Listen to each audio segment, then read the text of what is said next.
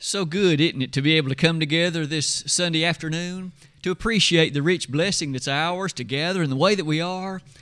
It was already prayed tonight in thanksgiving for one another and for this congregation and for all every member that's able to be associated and to assemble with us. And certainly we are indeed so thankful. As you perhaps have already noticed in the bulletin, as well as uh, other other ways, we've come to another question and answer session tonight. This is our eighth one this year. I perhaps am planning one more before our year comes to a, cl- a conclusion, so it'll be a total of nine if that be true. But at any rate, I did want to begin by expressing a word of appreciation to everybody that's participated, putting questions in the box back there. Because uh, after all, you're picking the subjects on, on these particular nights, and I'm hopeful it's helpful. And I know that as we study together the Word of God, it's always bound to be an encouragement when you and I rightly divide it and apply what it has to say to us. With that said, the opening slide tonight is an introductory one, and it really brings us to appreciate some of what uh, was mentioned a moment ago. In Luke chapter 2, verse 46, Cale just read that just a few minutes ago, and there Jesus is, was at the age of 12. And yet, as he was brought, of course, by his parents to the placement of Jerusalem, ultimately they inadvertently left him behind. But isn't it interesting? He was asking questions of the doctors of the law. Doesn't that highlight that here the young boy Jesus nonetheless appreciated a question, appreciated the kind of value in considering questions, and giving thought to the appropriate answers to them? We're going to try to do that tonight using the Word of God as our guide and as we close that slide, may I say that we do this, of course, because we're convicted that there are answers in this book, and the answers are meaningful. And it's important for us to appreciate and to apply them. So I hope you have your Bible ready as we begin to look at these questions one by one tonight. The first question reads like this since it is the elder's responsibility to oversee the flock, shouldn't they know each member well and know why some members do not attend all services? If needed, shouldn't the elders do the discipline for members who are not faithful? A very good question, as all of them are. In fact, every question, it seems, that's been asked is so very well expressed, and that's also true of this one. I've put together a few thoughts to lead us through some considerations about what is raised in, in this particular question, and we might well start like this. It's very important, it seems to me, to keep in mind that it is the wisdom of the Almighty God to put in place the reality of those men to lead His respective congregations. We call them elders but there are many New Testament words used to characterize those men. They're called bishops, they're called elders, they're called presbyters, they're called overseers, they're called shepherds.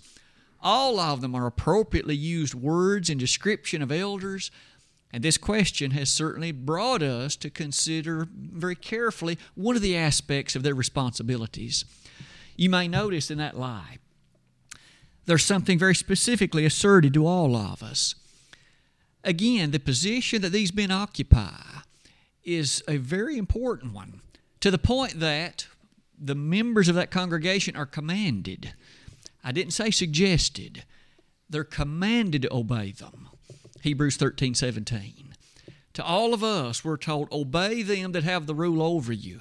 And that means that these men, once they are placed into that position, it is incumbent upon that congregation then to dutifully obey and to submit to them. That'll, of course, be important as we look to the next item on that list. These men, of course, have qualifications that they are to satisfy before, of course, they should ever be considered as an elder. 1 Timothy chapter 3, Titus chapter 1 list a fairly extensive number of things that these men are to possess characteristics that they embody in their life. No wonder you appreciate that not only they, but their wives also are given certain things, characteristics which they're expected and which they should, of course, exhibit. But all of that is suggestive of this. The person who asked this question, and as always, I don't know who asked them. I always do, in fact, encourage you, make them anonymous. It specifically said, shouldn't these elders know each member well? And why some members do not attend all the services? The answer is yes. Turn to Acts chapter 20, verse 28. And let's look at one of the statements made there with respect to the eldership. Acts chapter 20, verse number 28. On this occasion, the congregation at Ephesus, their elders had traveled to Miletus. And as they traveled there, they of course met with, they were meeting with Paul. Verse number 28 reads like this Take heed therefore unto yourselves and to all the flock over the which the Holy Ghost hath made you overseers, to feed the church of God which he hath purchased with his own blood. That verse begins by using these words Take heed to yourselves. Those elders clearly have a serious responsibility to make sure their example is as it ought to be and that their direction in life is certainly proper and in accordance with the Word of God. But it's the next part of the verse that occupies our attention. It says, not only were they to take heed to themselves, but it says, to the flock. The elders are given a remarkable responsibility. They are watching for our souls. And as such, you might take note of what the word take heed means. I've tried to define it for us. It literally means to hold the mind to as they consider each of the members of the congregation over which they rule, they are to thus strive to do those things that will help that individual to go to heaven, to help that individual be stronger in the faith, to help that individual approach the various issues and matters of life, to hold the mind with respect to that individual. The question that had been asked of us should the elders know the members? Well, yeah, you would be difficult to imagine a shepherd trying to lead sheep if the shepherd doesn't know the sheep. In the same way, of course, that Jesus is the chief shepherd, he has bequeathed to these gentlemen the opportunity to lead that congregation. And as they know the various members and perhaps the issues or problems they face, they can offer the guidance, the counsel, the wisdom, and the insight and the vision that would help them to meet those problems. As you continue on that slide, however, I might suggest that really in that same light, each of us are commanded about something. So the elders are encouraged, in fact, asserted that they need to know the members. Each of us are commanded to know them. 1 Thessalonians 5, verse 11. Thus, we should appreciate the task that's set before them. We should strive to hold up their hands and encourage them. It is a great work they do. It is fraught with many a sleepless night, wondering how to address this problem. What decision would be in the best interest of the congregation? What should we do to address this particular matter that has been raised? Certainly, we could say then Paul commanded the Thessalonian church to know its elders. May you and I take to heart some of these issues of knowledge, how that it goes each way, and maybe one final thing. The person had specifically mentioned when there are members who do not attend the services, shouldn't the elders understand the reason why, if there is a reason? And surely the answer is yes. For if a person isn't attending the services when that person's a member, they are sinning willfully. Hebrews 10, verses 25 and 26, and they're going to have to answer for that at the judgment. Certainly, then, it would behoove the elders to know what it is that's taking place. After all, there could be reasonable circumstances that would prevent a person from attending. The elders certainly would wish to know that. But if it's just a choice on the part of this person not to come, there's a spiritual problem here. And that may only be the tip of the proverbial iceberg. There could be other things. No wonder the second part of the question if needed, shouldn't the elders do the discipline for members who are not faithful? There's a part of that maybe we should add a few thoughts to. Discipline, as it's described in the Bible, isn't only for something the elders bring about. That's, that would be something each of us could certainly have a part to play. May I say, if there's someone who is not here, and you recognize someone in here, maybe the elders, that's just not something they recognize that morning in the midst of other problems. Call them. It doesn't have to be the elder that calls. Call up this person. We missed you. Is there something we could do to help you? Is there something that's occurred that we might need to give you some assistance? If you discover that there's perhaps a greater problem involved, bring that to the attention of the elders so that they again may well be able to help in the resolution of it too. I hope as we've considered that question, we're ready to close that slide. 1 Timothy 5, verse 17, had highlighted that as the elders lead, certainly if it does reach a point wherein there's church discipline involved, it's to be anticipated the elders will be the ones who lead that effort. But each and every person that's a member of that church must, if that person's going to please God, proceed along the attribute of that discipline. Church discipline is not just something the elders or the elders and the deacons do, it's a congregational approach. Matthew chapter 18, verses 15 to 18 describe it that way. And I think that we've at least addressed that question. Let's proceed to the next one. This next question also relates to the eldership, but the question's different. The question reads as follows Shouldn't elders be teaching in the absence of a minister, teaching Bible classes on a regular basis, or at any time when needed, as written in 1 Timothy chapter 3? Another great question. All of these certainly are vital and may well prompt at our appreciation. Several features for consideration. Let's begin our journey this time this way. The person who wrote the question made reference to 1 Timothy 3. Let me invite you to turn to that chapter and let's look at verse number 2. 1 Timothy chapter 3, verse number 2. This chapter is, of course, that chapter that involves the qualifications of elders. And verse number 1 and 2, those taken together, read like this This is a true saying if a man desire the office of a bishop, he desireth a good work. A bishop then must be blameless, the husband of one wife, vigilant, sober, of good behavior, given to hospitality, apt to teach. Now, that isn't the end of the sentence, but at least for the consideration of our study for the question, let's pause at that point. One of the qualifications for an elder is that this man must be apt to teach. That phrase, apt to teach, as you can tell from the original language, carries the thought of being skillful at teaching as well as having a tendency to do it. Skill as well as the discipline to carry it out, to be apt to teach. No wonder in that light, it's easy to summarize and say, then surely a man that's going to be an elder must be a capable teacher. Now, I would ask that you take careful note about some things that are said and some things that are not said.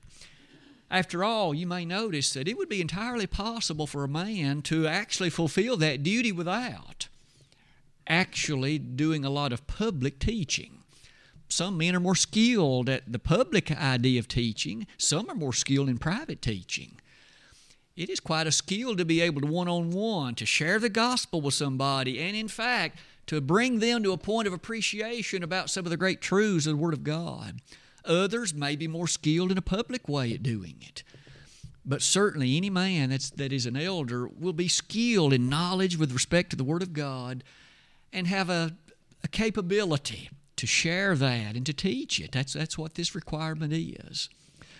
No wonder in that light, you may notice this particular thing that the elders must do. It's that verse we read just a moment ago in Acts chapter 20, verse 28. Take heed to yourselves and to the flock, over the which the Holy Ghost hath made you overseers, to feed the church of God. The elders are required, they are given a very strong responsibility to ensure that that flock is fed spiritually with appropriate nourishment that which will in fact motivate their spirit and soul in such a way that would be appropriate and right in the sight of God. Now, they may themselves carry out a lot of that teaching. They may have a paid preacher to help do it or other individuals in the congregation. but certainly they should be at least understood to be capable and also to be those who help to carry out that teaching responsibility, to be apt to teach. You may notice that it says apt to teach, not apt to assist others always in doing it. For that reason, you may note some of these things. It's exceedingly important then for a congregation to respect her elders in the capability that's theirs in regard to teaching. They need to respect that man, that he can teach, and that he'll stand strongly for the truth. Would you notice Titus chapter 1 in that light? In the opening chapter of Titus, again in, in consideration of elders, let me begin reading in verse number 9 speaking of elders, holding fast the faithful word as he hath been taught. So notice, this elder at one time was taught, this man, and now he has become an elder. But it says he needs to hold fast that faithful word that he may be able, by sound doctrine, both to exhort and to con- convince the gainsayers. So that's suggestive of he is the one that is actually taking part in this teaching. He is the one that is, in fact, a vital participant in that activity. Because, verse number 10 For there are many unruly and vain talkers and deceivers, especially they of the circumcision, whose mouths must be stopped, who subvert whole houses, teaching things which they ought not, for filthy lucre's sake. So you'll notice there were others teaching what was false, but these elders are equipped with knowledge and they, in fact, have the desire and the nerve and the love to actually teach these things and help set things on the correct and proper course before God. As we journey forward, then on that slide, in 1 Peter chapter 5, this idea is mentioned in the following way. 1 Peter 5, beginning in verse number 1. The elders which are among you I exhort who also am an elder and a witness of sufferings of Christ, and also a partaker of the glory that shall be revealed. Feed the flock of God which is among you, taking the oversight thereof, not by constraint, but willingly, not for filthy lucre, but of a ready mind. Neither as being lords over God's heritage, but being ensamples to the flock. Now, again, that phrase to feed the church of God, so certainly they are in a position to be required by God to ensure that the congregation is being properly fed. But Titus's words seem to suggest they'll have at least some role to play in directly making sure that's carried out themselves. So at the bottom, it does seem then it would be entirely wise for an eldership to ensure that they are perceived in their own congregation as being those who will participate and who can carry out the public attribute of teaching. As you and I give thought to the blessing attached to that, it's an honorable thing then to, to help bring the knowledge of the Word of God to other people, and a congregation should see that kind of thing so beautifully represented in the lives of her eldership. Question number three takes us to a different consideration. This one has to do with the Lord's Supper. A very short question, but certainly a very interesting one. Would it be wrong to have a picture of Jesus on the cross showing during the taking of the Lord's Supper?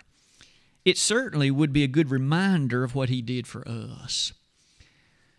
Can you perhaps picture the question? It's been asked Would it be an inappropriate thing if, for instance, during our taking of the Lord's Supper, if perhaps on the PowerPoint we had a display, a picture showing perhaps the crucifixion or something related to it? Let's see if we can answer some thoughts relative to that question and do so beginning there at the top. It would be entirely right to keep in mind the Lord's Supper is a critical juncture of reflection, a critical juncture of serious reflection on what it was that took place. I say that because that's what Paul said. To that person who does not discern the body and blood of the Lord, you're eating and drinking damnation to your soul. If our mind is wandering during the Lord's Supper, we're sinning. If during the Lord's Supper our mind is elsewhere, no matter where else, but elsewhere, we are making a serious mistake. this person has asked a very good question then and help keep us focused. Would it be a wrong thing to have an image, a picture perhaps, of a crucified Christ? You'll notice on that slide, it would not at all be wrong as far as I can tell from the Word of God. I would only assert the following, and of course, what I'm now about to say will have to be left to the judgment of our elders. Though it wouldn't technically be in any way wrong as far as I can tell, one thing to keep in mind would be these ideas. We know how serious a time of contemplation and reflection that it ought to be. And I know many individuals close your eyes and bow your head because it gives you the opportunity to solely remove from yourself the distractions of what else may be taking place in the auditorium and to think solely and exclusively about what it was that took place at Calvary. If we were to display a picture of, say, the crucified Christ or something like that, though it wouldn't be wrong, we might now add to each individual, we might have another challenge I might feel as though it's expected of me to be looking at that. But if I do that, I might be distracted by the other things, perhaps youngsters or children or other things taking place in the auditorium. I would say, even if it was displayed, it would not be a necessary thing to feel as if you had to look at it. So we might want to keep that in mind, certainly. In addition, if our elders were to, in their judgment, appreciate it, would not be wrong. In fact, it'd be worthwhile to do it. We'd honor their decision. And to those who would find that beneficial, you could intently look upon it and perhaps easily remember what it was that took place at Golgotha. Maybe one final thing on that slide. We would certainly want to be careful in what image were selected to, to be displayed you know, some images can bring the appreciation of Christ, but can almost do so in such a way that it can bring other tangential thoughts to mind, and certainly that would never want to be done either. And so, to shortly answer, as far as I can tell, it would not be wrong. This is a matter left for the judgment and the decision of, of our elders who lead us. Question number four Another very good question having to do with the Christ. The question reads as follows Jesus began his ministry at about 30 years of age. Jesus was baptized by John the Baptist before his ministry began. Is it known the approximate age of Jesus when he was baptized? Isn't that a good question? Do we know how old Jesus was when he was baptized? Would you be turning to Luke chapter 3? we'll at least give some thought to the events recorded about the midway point of that chapter, actually. Luke chapter 3. As you're making ready for that, let me draw a few things to your consideration near the top of that slide. The person who wrote that made an excellent observation that Jesus himself came to the Jordan River with the express intent to be baptized by John the Baptist you and I might take note, he didn't come to the river to fish, and then it just so happened John was there. He came to the river for the express purpose, according to Matthew 3, verses 13 and following, to be baptized. No wonder then those particular statements that you'll see at the top of that slide are worthy of consideration. But isn't it interesting that the very next element revealed to us is this he was then immediately tempted of Satan. The picture put before us is this Jesus came to the Jordan and was baptized of John, and then immediately he was driven into the wilderness to be tempted of the devil. And we rec- recollect that those temptations were, of course, very strong and directed to the point. But it does turn out that that observation will be meaningful as we look at the next element on that slide is you look at Matthew and Mark and Luke, and their presentation of this, the chronology, develops in the following way. Matthew and Luke describe the Lord's public ministry as beginning right after this time. To say that again, right after this event of the temptation, and remember the baptism was basically at that same time, right after that, the public ministry began all of that leads us to appreciate this. It would then follow based on that chronology that, the Lord's baptism occurred very, very shortly before, not very long at all before the nature of the public teaching and its beginning. In other words, they were very close together in time. At the bottom, then, the conclusion appears to be this. In Luke chapter 3, verse number 23, the text reads like this And Jesus himself began to be about 30 years of age, being, as was supposed, the son of Joseph. And then it proceeds to give his genealogy. But you'll notice it says he was about 30 years old. Now, that was, of course, at the moment. If you look back to verses 21 and 22, that was the description of his baptism. And that, of course, relates also to the time when the public ministry began. And so, to put it together, the baptism, his baptism, as well as the beginning of the public ministry, all when he was about 30 years of age. Now, maybe at the bottom, you might recollect an Old Testament prophecy that seemingly had a bearing on this. It's in Daniel, the ninth chapter. And there, a very interesting development in which Daniel was given a vision involving 70 weeks. Now, that was a prophetical reference in that each one of those, of course, represented an actual year. So 70 weeks of seven days would be 490 days, with each one symbolically representative of a year. That was a span of 490 years. You and I are somewhat excited when we appreciate that matches perfectly with the understanding of what happened chronologically in the years following it. I've summarized it extraordinarily briefly. Remember, that period of 70 weeks was split into sections. There was a seven week period, then a 62 week period, and then a one week period. 62 plus 1 plus the 7 adding up to 70. You might take note, the first part of that was related to the rebuilding of Jerusalem. That's what God told Daniel. But then he noted, as you consider the next part, 69 would be the sum of 7 and 62 69 times 7 is exactly 483. When you add 483 to the time that Ezra led that expedition back, and that's when God said you need to start the counting, you get to 26 AD. That's the very year Jesus was baptized. That's the very year the public ministry began. It matches the prophecy that had been revealed to Daniel hundreds of years earlier in time, the things concerning the activities of the Lord's ministry worked perfectly in beautiful harmony with it. No wonder then we close the slide by noting those pieces, again, it seems, were a part of God's infinite plan.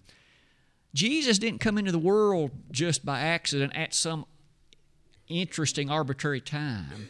He was born exactly when he was supposed to be the public ministry started exactly when it was supposed to, and he died at the cross exactly when that was supposed to happen. Our God overrules the things in history, doesn't He? He knows exactly what's going to take place. It is in all of that light. We close that fourth question and come to question number five.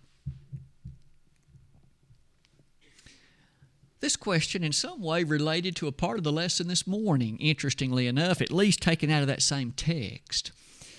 The question reads like this In Luke 16, we read about the rich man and Lazarus. At death, angels met Lazarus and took him to Abraham's bosom. Luke 22, or sorry, Luke 16, verse 22.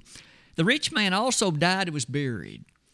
Who, if anyone, meets sinners at death to take them to torment? Isn't that an interesting question? We can easily see the point. The text says that angels carried Lazarus to that place of comfort. But the text doesn't say who carried the rich man to the place of torment, and that's the thrust of the person's question. Let's develop it like this. If I might ask you to again notice the wording in Luke chapter 16, it says in verse number 22 And it came to pass that the beggar died and was carried by the angels into Abraham's bosom. The rich man also died and was buried. And in hell he lift up his eyes, being in torments. we can immediately see that though it's true the body of the rich man was buried, it's clear. It says he lift up his eyes in torment. So his spirit was elsewhere, just as we noted this morning. And so surely there was some conveyance, some means whereby the transition took place between where his body was buried and where, of course, he lifted up his eyes in torment. Perhaps that leads us to note the next, the next thought, the next idea. The answer is not given in the Bible. Now, I know that doesn't help answer the person's question much, but let me at least offer a few thoughts. I'm always hesitant to, to simply assert what would appear to be the most likely because just because something's likely to you or me, or even plausible, doesn't mean that's the way God would choose to do it. His ways are far above ours, Isaiah 55, verses 8 and following. But let me offer you at least this thought. It does say that angels carried Lazarus' spirit to the place of comfort, to that place of paradise, to that place of Abraham's bosom. It does not say that the angels took part in carrying the rich man. But could you look back to Luke 13, or rather Matthew 13 with me? It would seem to me that there's at least some things to be noted about that chapter as it might have a bearing on our appreciation of this one. Matthew chapter 13 that chapter is known as the parable chapter of the New Testament in some ways because seven parables are revealed in that one chapter. And yet, when we come to appreciate one of them, it's one that you're very familiar with. As you begin reading in verse number 24, it reads like this Another parable put he forth unto them, saying, The kingdom of heaven is likened unto a man which sowed good seed at his field. But while men slept, his enemy came and sowed tares among the wheat and went his way. And when the blade was sprung up and brought forth fruit, then appeared the tares also. So the servants of the householder came and said unto him, Sir, didst not thou sow good seed in thy field? From whence then hath it tares? He said unto them, An enemy hath done this. The servants said unto him, Wilt thou then that we go and gather them up? But he said, Nay, lest while ye gather up the tares, ye root up also the wheat with them. Let both grow together unto the harvest. And in the time of harvest I will say to the reapers, Gather ye together first the tares, and bind them in bundles to burn them, but gather the wheat into my barn. Now that was the parable. And we are eternally blessed because the Lord gave the, gave the explanation. Would you jump down to verse number 36? Then Jesus sent the multitude away and went and went into the house, and his disciples came unto him, saying, Declare unto us the parable of the tares of the field. So the disciples came to him and said, Lord, tell us what that parable means. And this is what Jesus said. He answered and said unto them, He that sowed the good seed is the Son of Man. The field is the world, the good seed are the children of the, are the children of the kingdom, but the tares are the children of the wicked one. The enemy that sowed them is the devil, the harvest is the end of the world, and the reapers are the angels. As therefore the tares are gathered and burned in the fire, so shall it be in the end of the world.